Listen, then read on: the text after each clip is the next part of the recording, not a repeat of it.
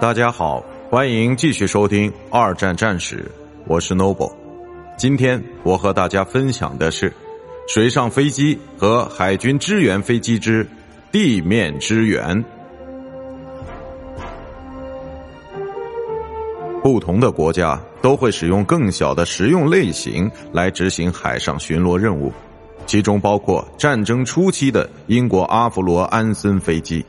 虽然其飞行速度很慢。但是非常安全可靠，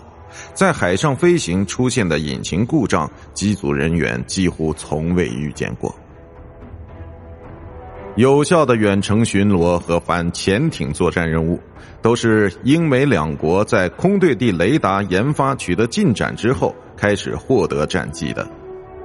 很多不同款式的大型轰炸机都来执行这一任务。其中比较著名的就是联合 B 杠二十四解放者型，还有就是 PB 四 Y 杠二武装民船，这种类型是在解放者型基础上开发的，特别用来实现海上打击和侦察任务。其要比 B 杠二十四更大一些，并只有单个而非成双的尾翼。在一九四四到一九四五年间。曾有几百架这款飞机投入过战斗。德国的福克沃尔夫二百空袋机型是改装过的客机类型，